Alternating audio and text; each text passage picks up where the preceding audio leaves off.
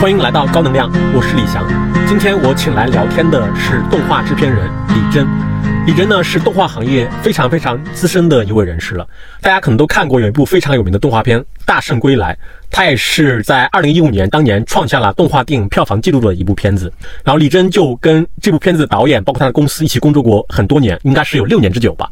他也做过不少动画电影的前期开发和策划，包括衍生品的制作啊等等。他负责的两部动画剧集也入围过法国昂西动画节。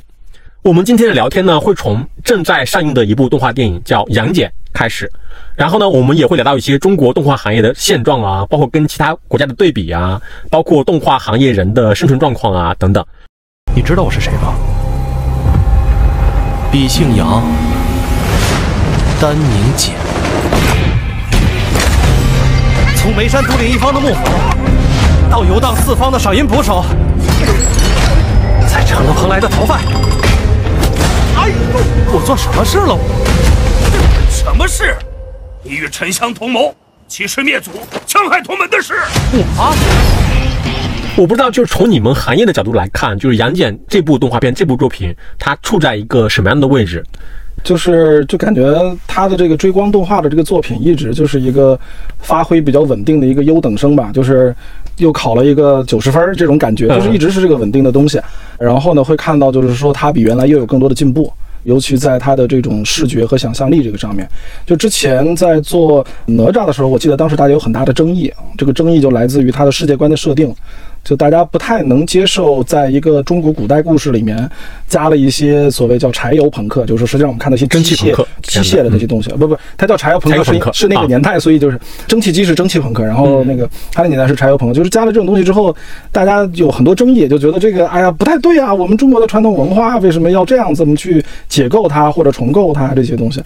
哪吒应该是二零年是吧？二零年春节档我记得是。对对对对对，就是哪吒当时的这个世界观的破题，我觉得就是包括，反正大家很多是比较，我觉得就是反对吧，或者说不认可吧。但是到了现在，就是再出到杨戬的这个来说，我觉得挺好的一点，就是观众没有在这个方面去对他再做更多的这个评论了，而是去享受它，对吧？你就是这样设置的，一开始的故事就是如此，那我觉得也挺好，对吧？然后后来带我孩子就是去二刷的时候。那他也会觉得就是很刺激，他觉得这个，我就说神仙开飞船，你不觉得违和吗？然后他觉得很好，他很酷啊。我觉得哦，那就是我们之前的那种，好像对于中华文明的纯度上的这种担心是有点多余了，实际上是。这从另外一个角度来说，就能看到导演的创作也好，包括整个一个追光的这个体系，能够让这样的作品能够通过，对吧？就是他们内部没有因为大家的这种非议或者怎么着说啊，那我们就不做这种科技加这种神话这种东西，我们就还是回到了某些更老一点的方式上面。结果看不是，他们现在其实还往前再走了一步，而且坚持下来了。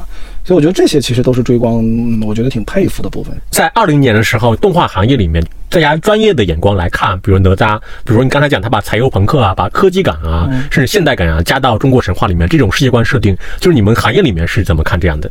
第一呢，行业里面没有共识啊，因为本身就是一个大家的艺术创作，所以没有形成一个特别大的共识，就是所有人都觉得怎么怎么样。但是在此之前，没有人在一个动画电影这样大的投资里面去做一个这样的世界观的设定，因为大家就是觉得这个柴油朋克的这个东西只是一少部分人的一个比较嗨的地方，因为实际上中国也并没有小众文化，对，他就是说，你就是比如说像赛博朋克啊，什么柴油朋克，那这知道这个名词的人可能都会很少。那你照着这个概念去做的这个世界观，那不就是更少了吗？所以就大家会觉得说，至少这是一个非常冒险的一个选择。然后从最终的出来的效果的时候，大家也有很多争议，就觉得哪吒这样的一个角色是吧，都跟这些东西搭配到一起，可能就觉得有点不搭调啊，或者觉得怎么样。但这次我就觉得特别好，就是表演出来真的几乎就这种声音很少了。那这个对于我们整个行业的创作的帮助，我觉得其实挺大的。就是因为以前的破题都是围绕着这个中国神话，像我每年可能看各种这个电影的提案呢，或者是一些方案、一些策划或者什么的。就是没有变成真的电影的一些策划。哦，对对对，嗯我们这就是没有变成真的电影，但是他们会拿那些方案，可能找投资啊、找合作或者什么的给我们看。那应该说，在《大人归来》当时火了之后的很长的一段时间之内，所有人都在做那种纯古代的中国的传统神话和中国传统文化的东西。对，那所有的咱们能想得到的，反正猪八戒可能大概有二十多部电影的策划案，或者然后每个角色都有这种，大家的突破都还是在那个圈子里面。所以我觉得这个是最好的一件事情。也就是说，我们如果其他的创作者想做一些其他的突破啊，比如说我们下次可能是赛博朋克了，或者是别的东西的时候，大家不会觉得说啊这个东西这个太没见过没见过就不行，对而是没见过就试试看。我觉得这个就是一个很好的一个变化和进步，实际上是。就是您刚才也提到说，比如说你其实会收到很多关于这种中国神话呀，他要拍动画片这种策划呀，或者甚至可能有的都有剧本或者他创意大纲这样。对对对对对，我不知道，比如说你站在你的角度，或者说你代表肯定也会代表行业里面某一个类型的那种制片人这种观点嘛，就是你们会从哪些维度来看一个这样的动画片？比如哪些东西它可能就说，OK，这个它这个分镜啊，或者它这个策划是值得继续往前推进的，它肯定有个非常大的优点来说服你嘛，就它会分哪些维度呢？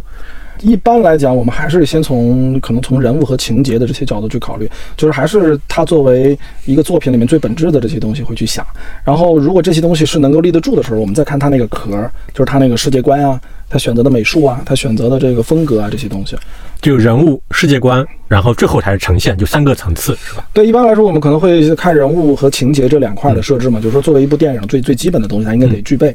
我相信你肯定也看到过，比如说，尤其是以豆瓣评论为主的，就是比如针对追光的一系列动画片，包括袁简，就是认为它的编剧，它这个应该属于人物和情节的设定的层次的问题，是吧？嗯对他们有一些议论，我不知道，就比如说你们作为行业内人士，看到我们行业外的这种评论的时候，你们的反应是什么？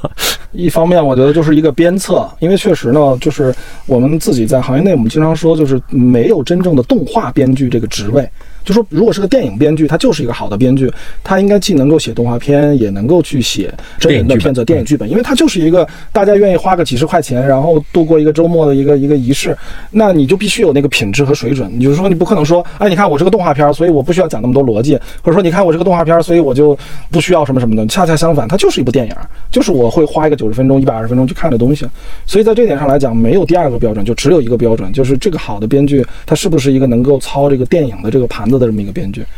对，所以如果说到大家在追光的评论来讲的话，我觉得是一个广泛性的、无差别的这种评论。就是实际上，我们整个动画行业的从业者来说，突然有一个机会，大家发现是吧，动画电影能挣钱。在二零一五年之前，这个事情就只有《熊出没》做到了，其他都没有做到这件事儿，所以是一个很难得的一个机会的情况之下，那观众的需求其实对我们来说的创作来说是个鞭策。然后另外来讲的话呢，追光前面最开始的几部，据我们就是公开报道的信息来说，都是王威。自己写的本子，那我觉得就是说，呃，从另外一个角度来说哈，自学成才，然后能写到本子，然后能把片子做出来，因为他是承担百分之百的责任的，就是说这个事情是他完全承担这个责任，所以我觉得这点来讲，也会觉得还是挺了不起的一件事情，而不是说啊这个写的不好就不要再写了，或者怎么着，是他还一直坚持这么去做这件事儿，那我觉得也是很不错的，对？你比如说。当然，这个例子可能不太恰当，咱们可以这么说，就是说，那你乔布斯做产品的时候，也不是每件都成功啊，但他也没说说我乔布斯我不干了，我对吧？其实还是坚持一直做，而且我们能看得到的是一步比一步好的这个过程是能完全看得到的，从作品上就能看得到。对，因为从作品的角度来说，你不可能挑不出问题，它总是有一些平衡性啊，或者说你认为是问题的问题。所以如果要是这么说呢，那每个人都能挑出问题，确实也是如此。确实在追光的，我觉得早期作品里面呢，大家是能找着一些剧情上的一些问题啊，或者是怎么着的。但其实我们当时身上都有，并不只是在追光身上，所以大家的这个评论，我们其实自己也是心里是有数的吧。对，你都看过吗？追光的从小门神开始之后的作品？呃，其实都看，看的原因其实就是对比我们跟他们的一些差距，然后了解它里面的一些优点啊什么的这些，包括他们整个的这个生产线的搭建啊，我们其实也都挺关注的。应该说追光的整个的这个像，要不是因为疫情的缘故啊，它基本上能做到每年一部片子的这样的一个生产。呃，我觉得在业内来说是非常恐怖的一种实力，其实是对吧？就是还有类似的公司可以达到这样的生产节奏吗？有。自主节奏，也有。动画片，动画片就是《熊出没》吗？对，嗯，就就是这样的，人家确实能做到啊，而且对吧？《熊出没》上一次的票房是十个亿，啊，对，他是能做到的，嗯，《熊出没》它的就是无论在商业上呀，还是大家制作节奏上这种成功，是不是我不知道，就是也是像你们这样，包括之前的十月啊，包括现在的追光啊，它可能去很难去做一个对比的，是吗？就还是两种类型的公司，我理解啊，我不知道。明白。我觉得在内容领域来说，呃，每一家公司或者每一个团队的这个成功，可能都是难以复制的，它就是很难去总结成功经验。只能说有些没干成的，说我们有些失败经验是什么样的，跟大家分享一下。嗯，那作为这个《熊出没》的这个出品方华强方特来说的话，他们其实在创作的角度来说，其实有他们自己独特的一些方法。另外的话呢，就是它的总体来说，它的人才建设其实一直都是稳扎稳打的。这个我们从他们出的这个作品的这个水准之稳定啊，这点是做的非常不错的。而且他们本身作为公司化运营的时候，也会考虑到很多，就是说，呃，我们的所有的创作团队都是少了谁都能够运转的一个团队。啊，这就实现了这一点，对吧？所以其实你看了很多次《熊出没》，但你不知道《熊出没》的电影导演是谁，也不知道编剧是谁，但是你就记住了熊大、熊二，就这些 IP，就有点像我们看这个漫威的电影一样。漫威其实每部片子都有导演的，而且都尽量选一些好像很有个性或者怎么样导演，但其实没有一部电影的导演你记住了，对吧？就操一个两亿美金的盘子，其实全世界没有多少这样的导演的，但你仍然还是对他的名字没有特别多的关注，而是关注啊，这是一个蝙蝠侠的电影，这是一个啊蜘蛛侠的电影啊，这样子。对，所以这就是另外一种打法。这种它其实反而是资本方想要去复制的模式嘛，因为它有了 IP，有了可以复制的模式，而不依赖于任何个体的创作者。哦，我觉得可能不是说归结到资本喜不喜欢的问题，而是说就当时呃我所知道的这个《熊出没》他们当时那个团队，他们的背景是一帮技术男，他们就是最开始做那些动感电影啊，就是这些乐园的设备的是这些，所以作为技术男来说。能够不断复制是吧？能够迭代，能够这些本能是吧？对他，他这个本能，他不是一个说我是资本，所以我希望怎么怎么样，他就是这么去做的。所以他前面做了很多尝试，然后到他的作品能够稳定，到所有的人从某种程度上就都可替换，这个是他很稳扎稳打的一部分。而且接下来的《熊出没》的电影可能都会稳在十亿甚至十亿以上的票房啊。嗯，这个很可怕了，非常可怕，这是对。就说回杨戬，就是我也看到很多评论，大家都会去公开的去表扬或者去评论，说杨戬他的视觉效果和制作都是一流的嘛。包括我看之前的一些采访里面，他的导演也会讲，在技术水平上，杨戬是在接近国际一流水平。因为您也非常资深嘛，就是做特效啊，做制作啊，他要做到这一点，他需要什么样的条件？就是一个中国公司，他要不断的去逼近世界一流的视效的制作水准，需要什么条件？人才、资金。我觉得，如果是咱们放到一个企业的角度来说哈，其实是，呃呃，咱们要讲讲，就是企业来说，其实是有基因的，就是像像我们刚才讲到，说为什么熊出没那个公司，他们就想做成这个大家都可替换的这个情况，因为他们最开始的基因就是一些技术男，所以认为这件事情很正常，对吧？我们要让这个世界继续运转，所以每个人都应该是可替换的，所以它不代表资本。那追光呢？我觉得它这个底层的这个基因是。不管是说王威作为创始人，原来带领土豆那种情怀，那种对大众传媒的这种偏好，然后跟着他一块儿做的那些兄弟，其实又有很多都是计算机啊，包括通讯方面的背景的。那我觉得是说，他们可能就有一种很容易达成共识的东西，就是在技术上的领先是一个公司非常重要的一个竞争力。所以他们在跟技术相关的事情上就特别容易达成一致，就是说，哦，我们要做最先进的技术，这个目标来说，大家很容易达成一致。但其实不是所有的公司都会对这件事情非常的 care。举个例子，就咱们看到的像宫崎骏的这个纪录片里面，那宫崎骏先生就觉得就是二维才是这个正确的道路，甚至觉得三维都是，哎呀，这个不人性，这个没有真实的呼吸，然后就是各种的排斥和抵触。那这个就是跟他的这个企业思维和这我们说的这个基因有关系了，所以我们多半就很难说看到一部宫崎骏导演的三维动画片这个事儿了。对，虽然可能像那个就皮克斯原来的像拉塞特什么都把宫崎骏导演当做一个神一样的哈，就是包括也去参观什么的这些，但是。基因就决定了这件事情。你做这个选择的时候，哪个路径最短？就是你会觉得说，哎，我跟你说，哎，我们公司能成为世界上技术领先的公司，这件事情你嗨不嗨？就这句话说出来，有的人就会很嗨，就是哇，好，我们要做世界第一。但有的人就会觉得说，那你的故事怎么样啊？你的角色怎么样？你人物怎么样？你美术怎么样？可能会很问很多这些问题。那大家在形成这个合力上面，可能就会要难一些。所以我觉得追光之所以今天能够在技术方面，一方面是领先，另外一方面能够还强力的在迭代，然后在它的生产效率上还在不断的提高，我觉得就是一个选择的问题，他就是选择这件事情，所以他就把这件事情做好了。但是很多其他公司可能不选择这件事情。其实像宫崎骏，就是因为我看到过一些，比如日本做电影甚至做动画电影的人，他们就会评论嘛，就是宫崎骏他的工作室是过于的慢节奏和低产了。比如他们可能就会认为说，这个其实对你的工作室的很多同事也没有那么好的嘛。因为作为一个大师，你可以按照你的节奏来工作，但是其他的同事他其实需要一个比较周期性的去产出的嘛。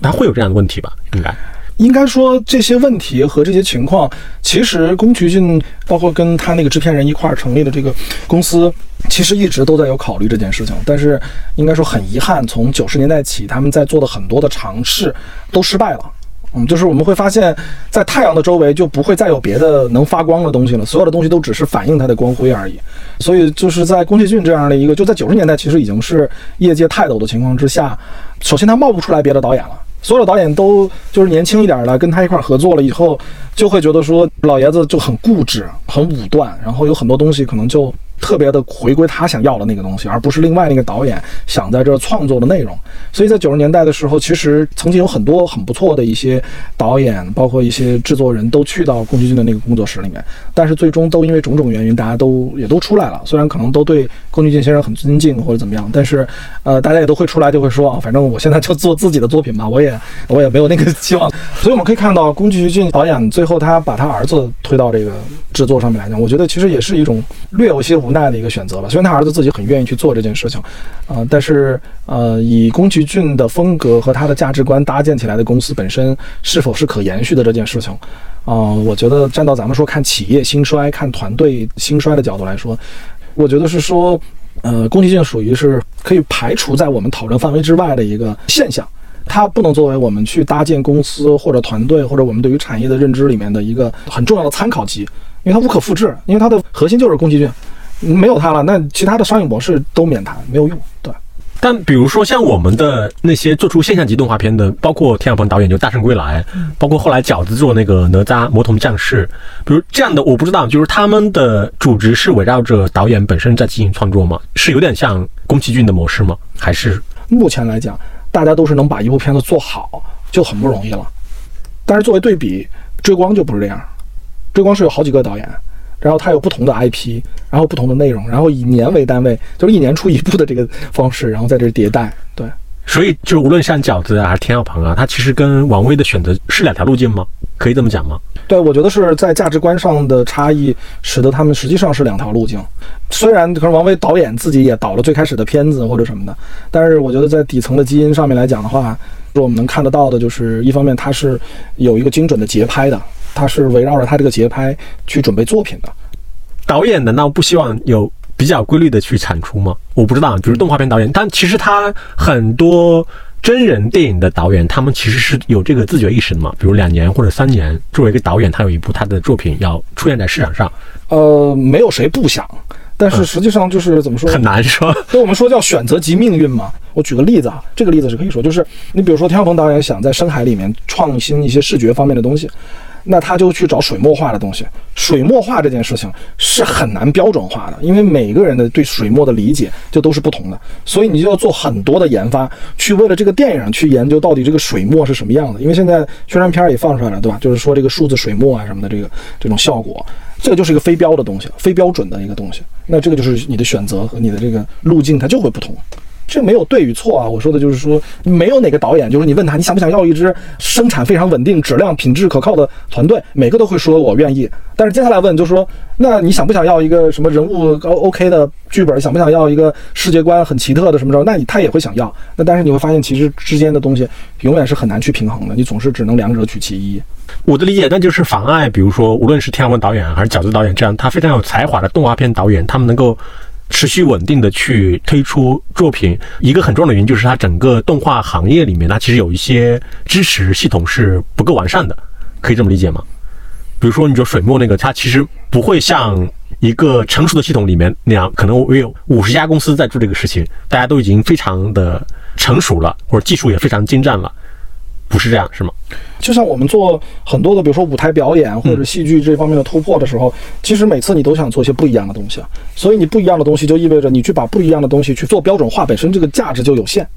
举个例子啊，我们看到像追光的这个片子里面，我们会在这一次的这个杨戬里面，我看到她的衣服非常漂亮，对吧？就是里面包括那个呃那个女性角色的巫山神女啊，对，巫山神女的那个衣服，它就是很飘逸。那其实它的这个布料的解算，在追光内部已经迭代了很多年了。就是到他现在，他的这个布料的解算是完全自己写的，这些我们说自己写的软件来做的这些布料的模拟，很多时候是对，所以它的这个效果就会很好。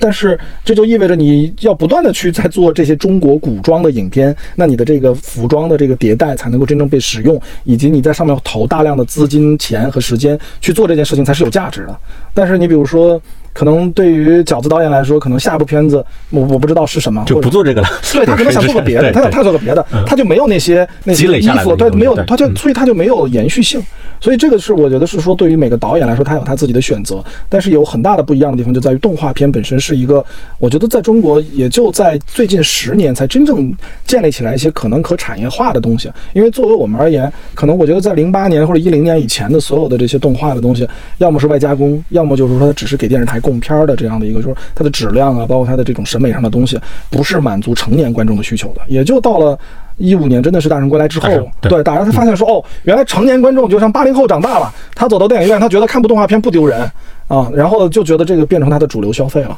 所以从这个角度来说，我们也就短短的这个十年的时间里面，那在这个里面来讲的话呢，我觉得要求一定是什么什么样子的路径，其实还挺难的。就他拍一部动画电影，我不知道，比如他的难点跟拍一部真人电影，他的难点有相似之处吗？有什么不同的地方吗？我觉得难点，如果说放到咱们真正说创作的角度来说，可能还是那个最开始那个核心，其实是一样的。这是一样的，就人物和你的情节。对对对，甚至就是说，我们有时候经常扪心自问的，就是说，你为什么要做这部影片？你觉得这部影片能给大家带来什么？就是我们站到作者的这个角度来说去想这个问题，这个都是最难的，因为它就是一两个人在推进这件事情。然后从它的这个整个工业化的生产的角度来说的话呢，我们就会发现，真人的片子大量的东西还是所见即所得的。比如说，我们现在桌子想要这个样子，我就把桌子买过来，我就跟你说，哎，导演，您看这个桌子，你觉得 O 不 OK？喜不喜欢？你觉得喜欢就行，不喜欢我们就换一个。其实动画里面很多人物的表演、动作、情节，都是最开始就是画的那种线条勾勒出来的那种分镜。等到它有颜色、有光影的时候，你可能也会觉得说，哦，这个好像还需要点别的调整，甚至很大的一个变化。那给整个的生产流程其实带来的这个冲击就是非常的大的。所以我觉得这个从传统的这个工作流程来说，动画的很多东西都是嗯漫长的这个时间。所以我不知道，就是你们在外面看，像追光这样的公司，它可以一年稳定的做一部作品，它其实还是一个非常了不起的成就的，是吧？对，绝这绝对是一个非常了不起的成就，而且就是说，呃，他们内部就会锁定一些东西，就是这个事儿我们 lock 了，就是我们锁定了，我们不改了，就它了，啊，就接着往下走，啊，我觉得这个慢慢的也是培养大家的一种创作方式啊，或者什么的。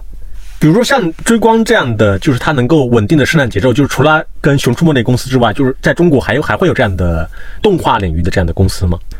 据我所知，应该是不太有了。就是说，能在票房上也能稳定，就是说，你只是稳定生产也没有用，对吧？你在票房上，你得证明自己至少是几个亿这样级别的片子，那没太有这样的。就是有的稳定生产，但确实质量太差了，就那种稳定是没有质量的稳定。那是自己做着玩的吧？啊，都想在票房上能获得成功，但是不是每个人都能做得到。所以我觉得，既在节奏上，就在生产节奏上能把握好，然后在它的品质上面又能受到观众欢迎的，目前也就这两家公司在做到这件事儿。这个行业它发展的趋势是像这样的公司会越来越多呢，还是说还是像导演主导，还是两者会慢慢的去有一个汇聚？呃，我觉得这个从咱们现在自己来说，可能现在还是一个黄金时代吧，就是有各种各样的尝试和各种各样的可能，本身这件事情是一件很好的事情。但如果你要说整个全球的这个趋势或者全球的本身的情况是什么样子，那绝大部分的还是追光这样的节奏，就是大家包括像皮克斯，包括像迪士尼，基本上在以一年到两年的单位在出这个动画电影在往外推出。对，所以这个应该是说，随着这个动画片的观众的年龄层的扩大。然后大家就越来越接受动画片作为一种表达方式，就是它可以表达各种各样的内容和各种各样的类型和口味的东西，所以使得它的需求会变得非常非常的大。如果从这个角度去看的话，那我觉得是说将来的趋势应该多半都是每个公司都有自己稳定的生产和稳定的生产节拍来生产不同的东西去满足市场的需求。因为其实整个日本一年两百多部番剧，只有宫崎骏工作室可以按自己的节奏走。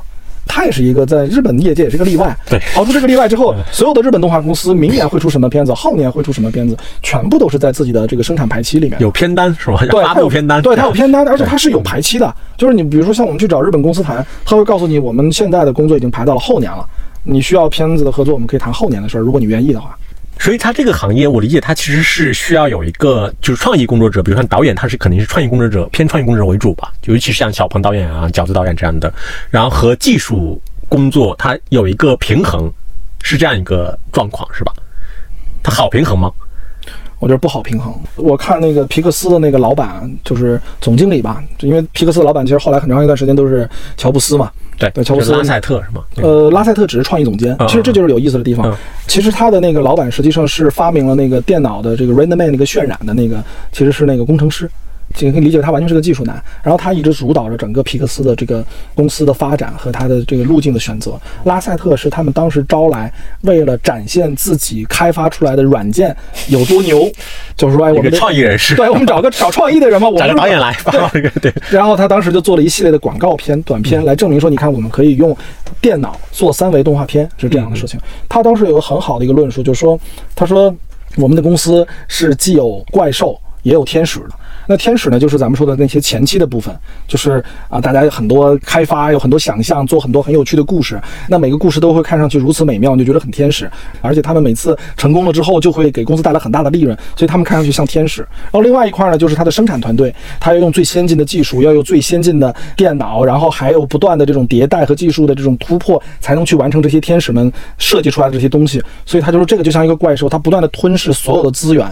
他不断的要各种各样的东西，所以他们必须让天使就是去喂饱这个怪兽，所以他会认为就是这样的一个循环。那我觉得是说顶级的公司的顶级的这个体验，老板的感受还是这个天使和这个 monster 这样的关系，所以实际上这个平衡就是不好做。举个例子，比如说我们就是大家很多家庭经常会说啊，两口子什么一个主内一个主外，说是这么说，但其实里面有无数的细节，使得这件事情就是到底怎么做决策，谁来定，就两口子这件事情，你会发现哦，其实也没有像说的那么简单。所以对于公司来说，怎么去平衡它的创意工作和它的生产的效能和节拍，皮克斯也是如此，迪士尼也是如此，所有的就是这种我们说的 studio 啊，就是完备的流水线的这种公司，都会面临这样的挑战。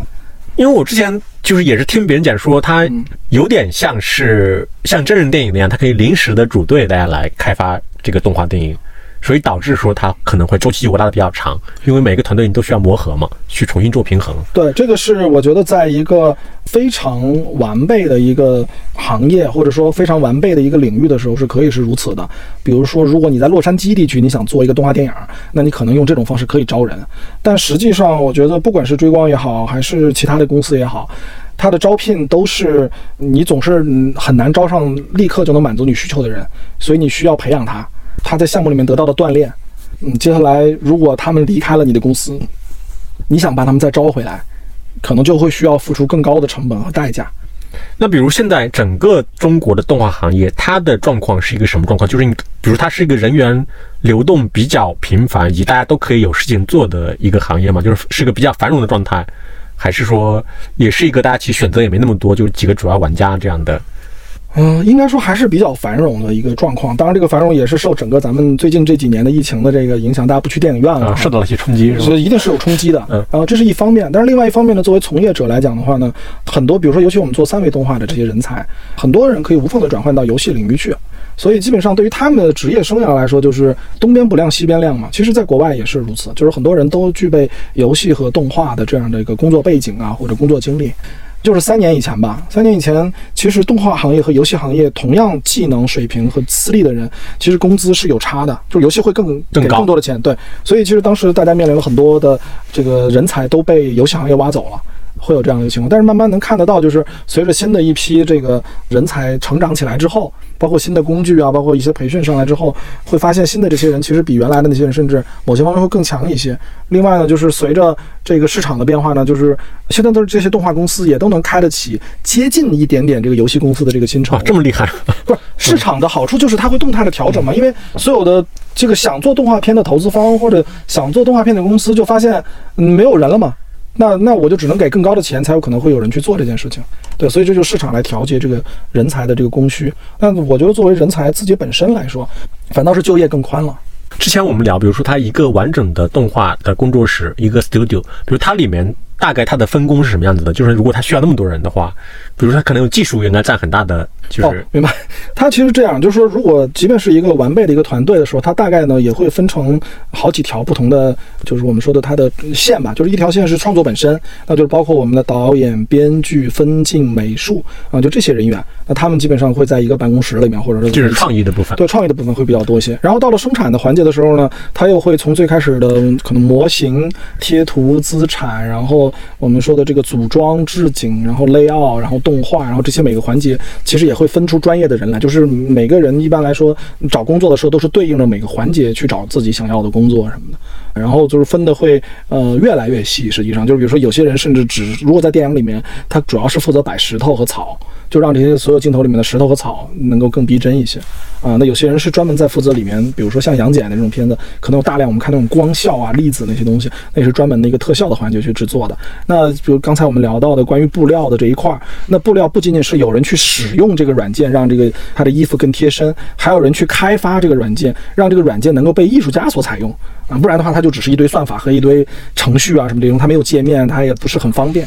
对，所以就是其实是整个一个体系和一个工程，然后它有很多的是图形学的一些方面的一些专家，或者是一些在这方面有很多经验积累的一些人，所以它其实是一个整个的流程嘛，就是我们说的一个现代化的公司该具备的东西，其实它都具备。嗯这一点我觉得跟日本的行业就很不一样。就是我们看到的日本动画片是那种二维的为主，就是很多时候到现在为止还是在纸对嗯在纸上画，因为他很多从业人员已经都四五十岁了，就是对对他而言，再去学一个什么，在这个我们说这就数字绘图板上去画东西来说，都觉得很难。哎，他每天都在上班嘛，他没有嗯对，所以他就在纸上去画所有这些东西。所以他们的在日本的二维动画，我们说那种赛璐璐那种动画的话，它的流程就。不管它怎么扩大，都很像一个作坊，而不像是一个可以像现代化的公司一样运营的一个。但美国模式就是另外一种模式啊，有皮克斯那样的，它就是我们现在在中国的模式其实更接近就是美国的模式。美国模式。你刚才讲，它后面像做衣服啊，甚至我需要专门的做软件，然后来实现你的，比如说衣服的那种效果啊什么，这个所有东西都需要这个工作室自己来完成，是吗？它很难去市场上去找到一个比较现成的解决方案吗？呃，一般来讲是能买则买，因为开发成本永远是高的。但是呢，当我们在电影里面，就举个例子，比如说我们买到的东西，它本来就不是可丁可卯的为你那个需求去准备的。举个例子啊，对，那我们说到中国的古装，那中国的衣服它就是那种袖子很大的，所以它有好几层的这个衣服，所以当它摆动了起来，它好看的地方在于它有好几层衣服都在那儿摆。但是我们现在在市场上能采购到的成熟的软件，在布料的模拟上的时候，更多的时候是西方人，对吧？就他的衣服就是穿的比较紧身，然后最多有些皱褶什么，就没有谁现在还穿着那么飘逸的东西，而且是好几层的这种布料的碰撞。所以当他去做这种运算的时候，就是说他的运算效率就不是很高。那这个时候，那这是你自己的特殊需求，你就想让是吧？中国的古代的这些人物穿的这些衣服更飘逸，那可能就得你自己开发，就得自己做。然后做了之后，因为是特用于你的这部片子，所以它也很难去变成一个方案提供给其他公司。呃，一般来说是一方面是难，然后另外一方面其实也不太会愿意，因为这是我在片子里面能做到的一个水准。那如果你有了之后，你不也能做到？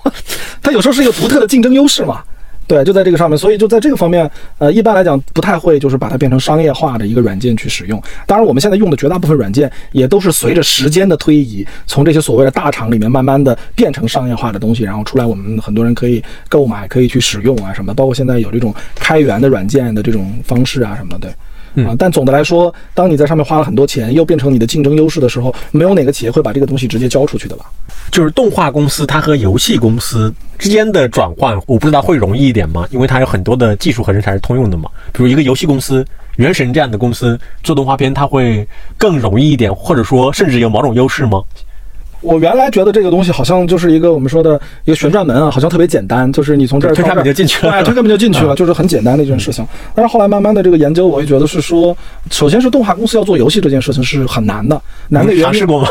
啊，不是说尝试的问题，而是在于本身游戏就是现在的游戏来说，它更多的时候它的这个视角是放在玩家本身，就是玩家你自己是那个操纵的这个人，而电影是线性叙事的，就是说不管怎么着，我做出来的是什么样子，你就看什么样子，在这件事情上并没有太大的变化。所以在这个上面就使得就是我们说的判断与选择就很不一样，就是在内容的判断上，你比如说，如果你是个多线叙事的交互式的一个叙事的内容，咱还不说别的游戏类型啊，只说这种有电影感的游戏来说，那它所需求的东西和我们在电影里面去追求的那种极致，对吧？对于情节的这种极致，对于人物描述的极致，可能就不一样了。那所以实际上这个就是跨着行业了，但是工具是一样的，所以我们工具的底层是越来越趋同了，但其实从事的其实是很不一样的行业。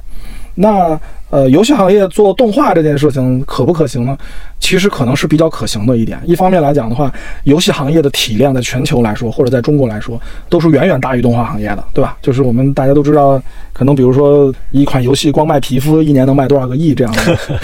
对 对吧？可能都是这样的一个数字。那至少从投资的角度来说是可以。但是另外呢，我们也能看得到的，就是说，呃，也有很多，比如说像房地产行业或者像文旅行业，曾经也开了自己的分公司，想进入到动画或者是影视的行业里面来，多半就没有成功。其实是也是在于那个，就是当我们做企业决策的时候，做判断的时候，你的那个决策成功的这个路径，是不是能在这个行业和这个领域能仍然起作用，仍然有效？这可能才能决定说你这个东西到底能不能搞得起来。我们看到的很多例子，可能就是你在别的领域的成功经验，可能放到这里面就不那么有效，对，然后可能就没有成功。所以就有些时候，就是中国老话说会隔行如隔山啊，对，或者就所以在公司这个层面来说，还没有特别看到就是好像特别能转型的。你比如说皮克斯做游戏，大家觉得应该太简单了，对吧？太容易了。但是皮克斯实际上并没有做游戏，甚至就是说，大家觉得迪士尼做游戏肯定没问题吧？迪士尼尝试过，失败了。对，他失败了，完全失败了。他说：“他我手里这么多 IP，我随便拿个 IP，我做个游戏难道不牛吗？对吧？”但实际上，迪士尼最后把自己的游戏分部全部都关掉。对对，包括应该像华谊兄弟也尝试过做过游戏，对啊，也不是很理想。对，所以实际上就是说，我们说一个做内容的公司去做游戏，或者一个游戏的公司去做内容，本身都还是个挑战。即便在工具上面有非常多的相似性，但它仍然是个挑战。像你，比如说像动画，它这样一个周期这么长，同时制作成本还挺高的这样一个行业，大家有发明什么方法来对冲一下这个风险吗？比如说我可能投入了几年的时间，投入了一两个亿的成本来做一个东西。虽然我对他肯定是非常非常自信，就是他能够呈现出一个很好的作品，但它其实某种程度上它还是有一定概率它可能不会受到市场的欢迎的嘛。就这个过程里有什么方法来对冲这个风险吗？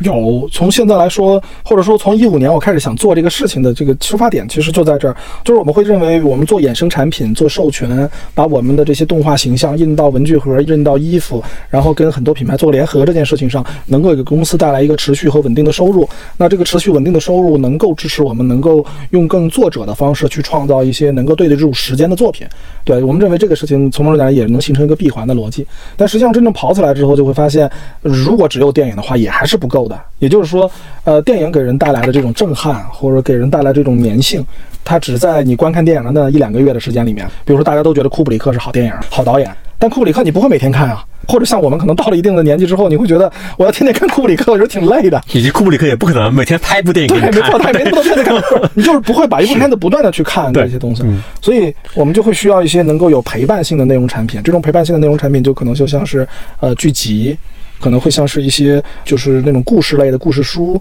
或者像这个我们看到的《星球大战》会出很多很多的分支和枝杈，去不断的去完善它的这个世界观。我觉得，如果我们往一个观众的角度来理解呢，就是观众需要这种陪伴，因为他始终需要生活在那样的一个想象之中，去一种得到一种沉浸式的体验。那从公司的角度来说呢，那公司需要一个稳定的现金流来保住。在这个公司工作的创意人员得以去天马行空的去完成他那些大家没有见过的东西，所以说这个上面是希望能够去互补的。但平心而论，确实国内也没有几家公司在这个方面真正把这个所谓的这个飞轮真正能够转起来。应该只有《熊出没》做到了吧？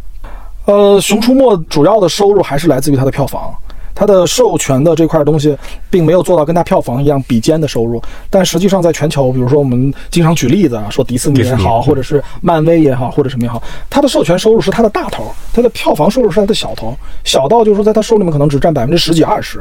就是相当于你掏钱去看了一个漫威，就是广告片，对你相当于看广告片，对你看了一个广告，一个精美的广告。片，而且是你有付费意愿的观众去看了一个广告，然后回头之后你就买很多东西，所以它是个方向，但是在中国还没有看到有效的实践。可以这么讲是吗？嗯，到目前为止，就我所知，还没有哪家公司能够把自己的票房收入或者播映权收入降到整个收入结构的百分之二十以下。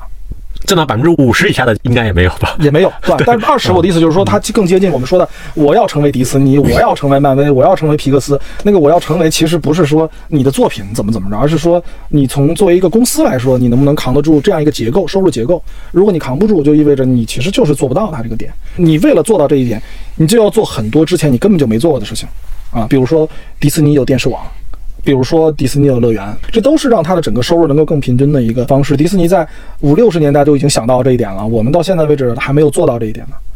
所以从这个角度来看的话，如果大家不再花钱去电影院看这些动画片的话，可能这个行业在中国就会很危险，是吗？对我因为你的收入基本上严重依赖是票房收入嘛。对，我觉得挺致命的，就是就像我们看到某些行业哈，真的就是它没有了之后就没有了啊，而且我们就在这方面可能就没有能够真正去做我们中国的文化的故事的人才了。对，所以从这个角度来说，电影院对于现在中国最好的这些动画公司，我说的好是它的品质和它的追求来说，是非常这个生命线的东西。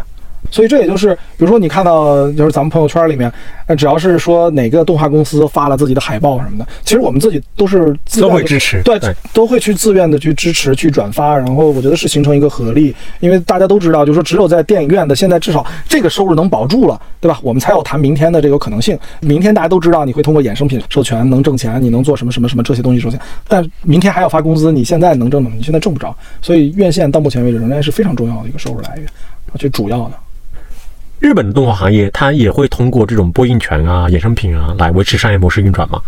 日本的商业模式是跟我们中国目前的情况是非常不一样的。就是您是研究企业的，所以这方面你一说你就能知道，就是日本的每个片子，就到目前为止仍然是沿用了当时最早的电视台制作铁臂阿童木的这个模式，然后来做的是什么呢？就是说我们有制作委员会，它其实就是个股份合作公司。这个股份合作公司里面呢，是大概由这几种成分组成的，就是我们把产业链上这几家公司啊邀请到一起。比如说您是做玩具的，OK，那您是做玩具的公司，您投多少？你说我我也就投个百分之二十吧，我投多了我也投不起，你投个百分之二十。然后呢，我们再找一家电视台，电视台因为它对观众的这个有收费有什么的，所以电视台能出多少钱？电视台说我出个三十啊，这就百分之五十的投资解决了。然后接下来我们可能再找一个音乐公司，音乐公司说，反正这些歌我将来都要发行 CD 的，那这个呢我大概出个百分之十，我没那么多钱，百分之十，反正 CD 呢我能保证第一我包销，第二呢就是销售的在我的保底之上的收入我给大家分。这三个了，就是百分之六七十了。那接着可能还有一两家，比如说可能做服饰的，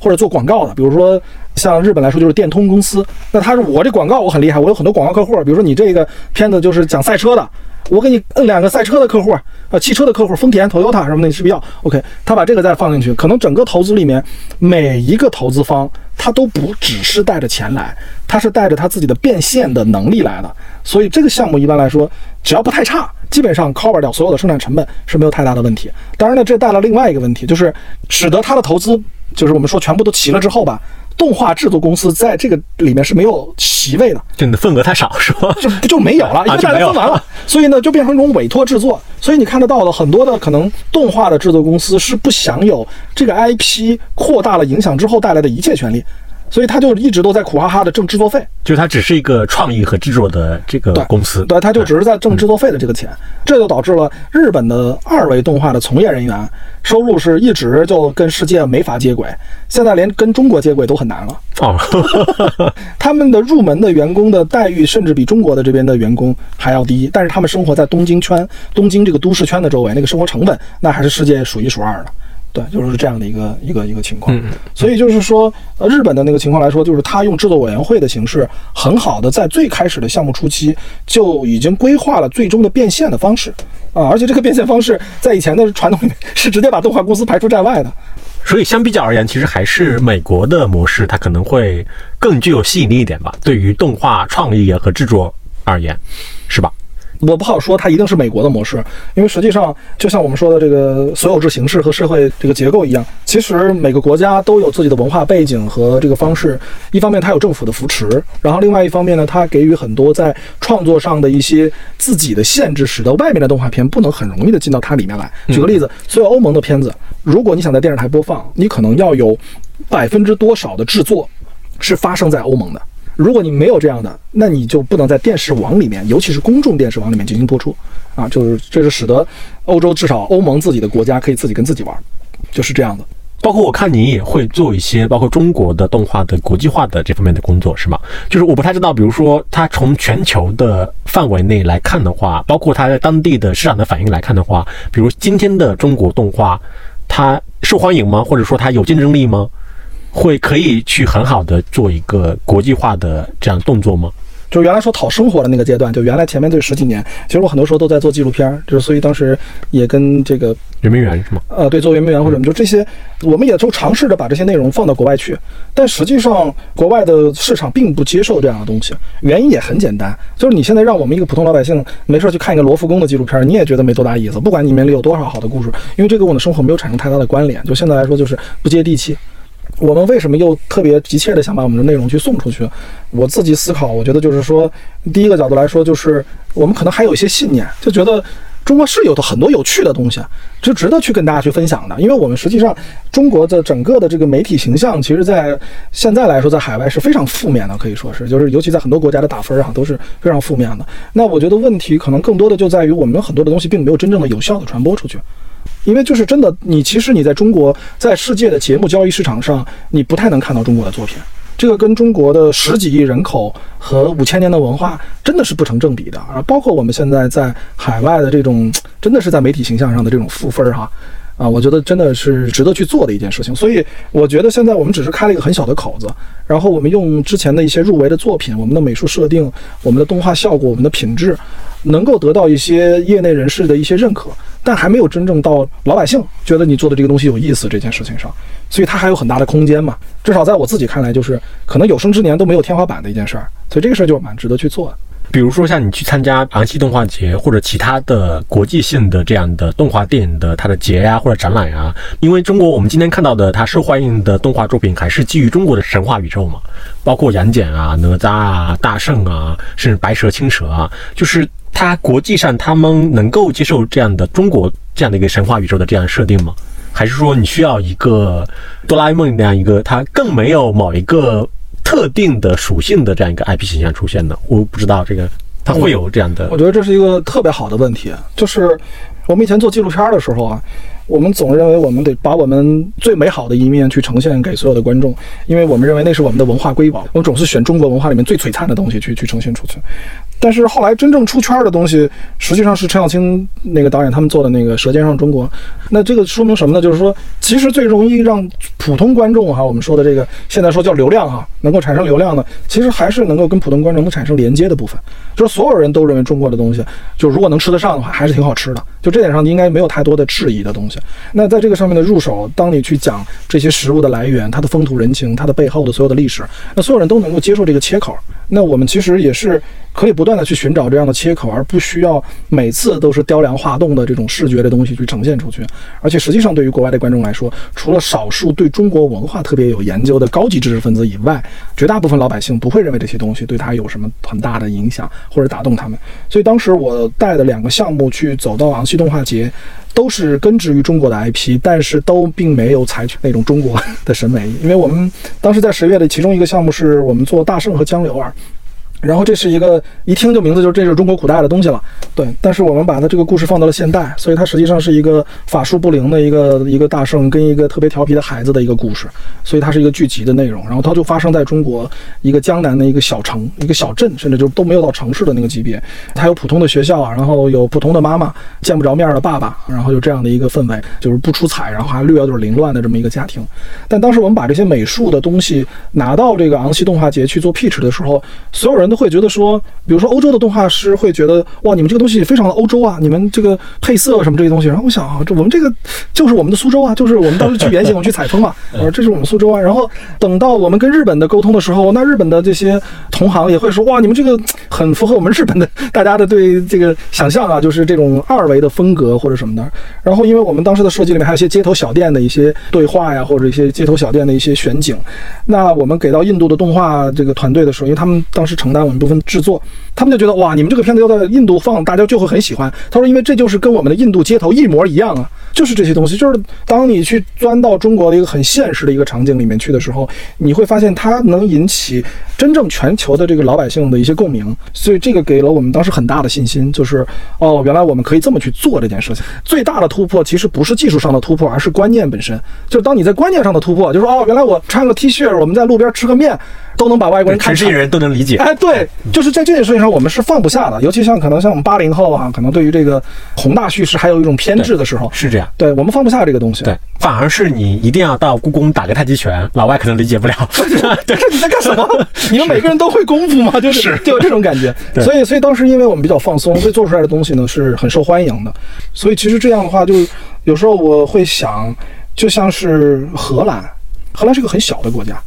所以他做任何事情的时候都不会只想荷兰市场。对。天然国际化，对，他就天然的国际化。那其实我觉得我们在北京或者我们在中国的其他的城市，我们的思考是不是可能一开始就应该把观念放到一个全球的这个市场上去，而不要仅仅去想这是不是能体现我是一个中国人啊？我觉得后来陈小青老师当时不是那个《舌尖上中国》不是卖的不错嘛，在交流会上时候讲过一个很重要的一点，我还挺认同的，就是说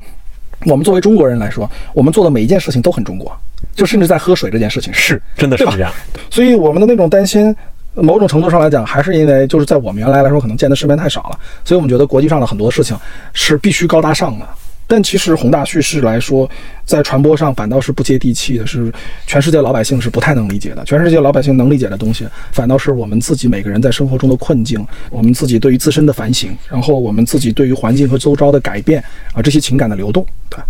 对，以及它其实还有一个涉及到全球资源的你去利用的问题嘛。我不知道这个现象你有没有去研究过？就其实反而中国的游戏行业，他们去全球化是非常非常厉害的，就包括东南亚啊。对，我我觉得我觉得是说，首先就是如果我们在观念上能去把“全球”这个字儿去掉的时候，我觉得就意味着我们才真正把我们的这个思想的枷锁是打开了。就什么呢？就是当我们说到资源的时候，它默认的就得是全球。我们就是说我们要用好资源。那个资源是在哪儿并不重要，所以我们当时也去班加罗尔，然后我们也去孟买，也去很多这些地方去寻找能够跟我们合作的合作方什么的这些。对，所以我觉得可能到了一定的年纪的时候，你会发现给你带来最大的解放，其实真的不是说你会了个什么技术，或者说你又怎么样，而是说你自己的很多观念上你能够打开，然后很多东西就会发生变化。实际上，当我们想到市场的时候，我们想到的就是全球市场；当我们想到资源的时候，它就是全球的资源。我们做创作的时候，我们并不是那么特定的去想，我只给中国观众看，而是说，呃，如果世界上其他国家的人，他们会怎么去看这些东西，会怎么去理解？那在这一点上做得非常好的，其实是韩国的。韩国其实比日本更国际化一些。对，它其实本土市场越小，它越容易去考虑全球化的问题。对，我们有成功输出的例子吗？就动画？嗯，其实。当时的大圣归来，包括后来追光了好几部作品，其实都已经有在海外的这个媒体上进行播放了，只是没有做到爆。但是爆这件事情，说白了，韩国的电影怎么爆的？是他从九十年代就开始不断的去做这件事情，花了二十多年的时间才拿到那个奥斯卡那个奖。那我觉得我们也要有这样的耐心和定力，就是说。第一是很确定的，全世界人民一定需要中国的这个内容，这是一个信念的问题。然后第二件事情就是说，它一定是个漫长的过程，而不是今天我努力了，明天就有结果的东西。对我之前看到，就是像追光，它的白蛇和青蛇，它在日本好像还是比较受欢迎的。对，就是可能是因为我们的文化也比较相近吧，就是日本人可能也比较能理解你的门感，你讲的故事，你的神话世界这些。对，而且我们的甚至很多故事，比如说我们要说三国的故事的话，可能日本老百姓抽样调查会比中国更理解一些。就光《三国志》是吧？对，就光这个来说，就会是更理解一些。嗯嗯，包括我们后面还会有《三体》嘛。对，《三体》日本的观众也会非常喜欢，这是个科幻的，整个这科幻的世界，全球的应该说观众都会很期待它的影视化和它的内容。你《三体》它是剧集是吗？《三体》要拍动画片吗？哇，《三体》是很多的内容同时在对都在做都在做。对，嗯，我不知道，比如说像新媒体平台，比如包括短视频啊，包括奈飞，它属于流媒体啊，包括亚马逊它订阅制，它会对动画行业有影响吗？因为它肯定对电影这个行业是有很大影响的。有，而且这个影响是非常的大，非常的巨大，非常大，对，非常的巨大。那动画的内容本身是一个变成没有年龄差别的东西，而大家都能接受。那它的投入产出比对于很多视频平台来说就很划算，对吧？你说投一部电影，可能一个亿美金就进去了，也就是观众看一一阵就完了。但是比如说一千万美金。或者是几百万美金，你可能就能做一部《Rick Morty》那样的，就是成年人光成年人看的科幻的这种动画片的二维的这种内容啊什么的这些，它会给你带来持久的观众，而且大家不断的刷，就是那种铁粉，你知道吗？就一直都在看那些东西。那所以就是所有的平台应该就算完这个账了，就是它的粘性，它带来的收益是合适的，所以它就不断的在投动画的项目什么的这些。那这些不断的投这些动画项目，确实给全球的动画行业其实带来了一次很重要的一次兴奋吧。啊，就大家都觉得哎，这可以做动画剧集啊。就是尤其在我记得印印象挺深的，在一八年、一九年的那会儿，我们还能出国的时候啊，就参加那个戛纳的节目交易会啊什么的那些，就是但凡熟一点的那些就是平台里面的制片人，都会过来找我们说，哎，你们有没有动画？你们有没有项目？Come on，Come on，那个我们有钱，我们现在就得收这些项目什么的这些。甚至我会看到有些平时我们都觉得不咋地的项目，它也过绿灯，然后能够接着往下推行啊，就是还是平台算过来这个账了。所以从将来的趋势来讲，就是如果能有更多的这种平台能够去订购或者去选择这些动画片。那对于整个动画行业来说，就是一个很大的一个好事儿，对利好的消息。而且确实作为一种娱乐形式来说，呃，游戏和动画的这种你消耗时间的方式是不一样的。你在这个看电影的时候，很多时候还是一种充电的状态，就是你没那么累，然后再看这个片子，然后你跟着剧情去走。但你打游戏的时候，那真的是脑力和体力投入对对，非常的投入，然后进去。所以它到一定的平衡之后，我相信它不会是无限制的去扩张这个游戏的领域，就是我们在大家争夺大家的这个休闲时间这件事情上来讲，所以他一定有他自己的领域的这个范畴。然后结果最后是短视频胜出，是吧？不会又放松，不会不会，我觉得我觉得短视频给我们带来的东西就像是你吃零食的感觉，它代替不了吃饭，甚至你到了一定程度之后，你会发现你还是得吃饭，你不能就是把零食当主食吃。其实就是我原来装抖音也用了一段时间，那时候就觉得哇，这么多好玩的东西全是免费的，挺好看的。但是看了一定时之后，就当你真的发现自己真的就在那个信息茧房里面被那个气泡给包裹的时候，你就会发现啊，其实老给你看你想看的东西，其实也不是件很有意思的事情。你总想去探索，你总想去看一些你该知道的事情，或者说你都没想到你该知道的事情，就是就想去做这些东西。那我觉得这个是算法无法去预测的，对它需要一些专业的推荐，需要一些大家对这个东西的认知。比如说我们会说啊，这个杨戬这片子还挺好看的，就这种推荐大家可能才会去看。那一般人可能刷不到这个短视频的这个东西。你说回杨戬，我不知道，就是你会觉得杨戬他现在的票房的走势是在你的预期之内的吗？不是，呃，怎么讲？是高了、低呃了，还，不是，因为我们一般来说呢，有个行业的一个大概的一个规律，就是说每周的票房是往下走的，呃，往上走的《大圣归来》算一个，就是它第二周的票房比第一周票房还高。那现在目前来说，我不知道这个周末会怎么样哈，但是我我的感觉就是它挺稳的，就是大家好像就是在稳中甚至还略有升的这个感觉。这个应该是在我的意料之外的事情。一般来说，因为所有的规律都这个样子，对吧？你第二周没有第一周的高的，因为第一周宣发都在这儿。但是可能也是因为疫情的叠加呀，或者什么的，就使得这个动画片变成了一种慢热的。这其实是特别好的一个现象，因为其实宫崎骏的电影在日本播放的时候是放一年的。就是它不是每个电影院每天都有，但是它一年都在放宫崎骏的那个片子，就是整个全国的这个电影的这个。那如果我们当然能跑出这种叫什么慢牛的行情，慢牛，是吧？我觉得也是很不错的一种一种曲线。那这个大家也能带来很多信心，因为很多时候在宣发的时候会觉得第一周定胜负嘛。那动画片首周末票房是吧？对对对对对对，首周的周末票房我们觉得就定胜负了。但我觉得现在来说，至少杨戬，我觉得好像还没有。还没有看到胜负的时候，他还在，对吧？包括我们看那个猫眼的票房预测，它一会儿三亿，一会儿四亿，然后接着还有可能还还在往上走。对对，我觉得这个曲线还挺倔强的，我还对很意外的事情，这是。这其实说明它的口碑还是在发酵嘛，就是它会吸引更多人到电影院来看这个电影。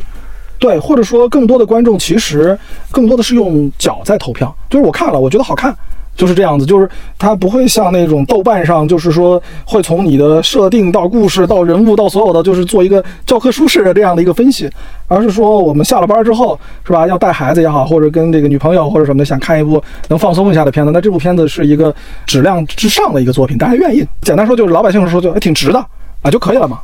而且确实，应该是一整年下来，电影院也没有几部这样的动画片，是吧？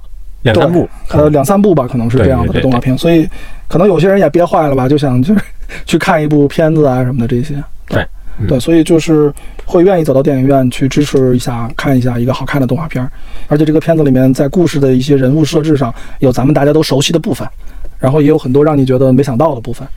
行吧？好牛，谢谢李老师。谢谢李老师。然后也欢迎大家到电影院去看《杨戬》。嗯，好，希望大家都去支持我们的这个中国的动画电影吧，对对，一年才两三部，可不容易了，很金贵的啊，大家不看看。不看以后就没了。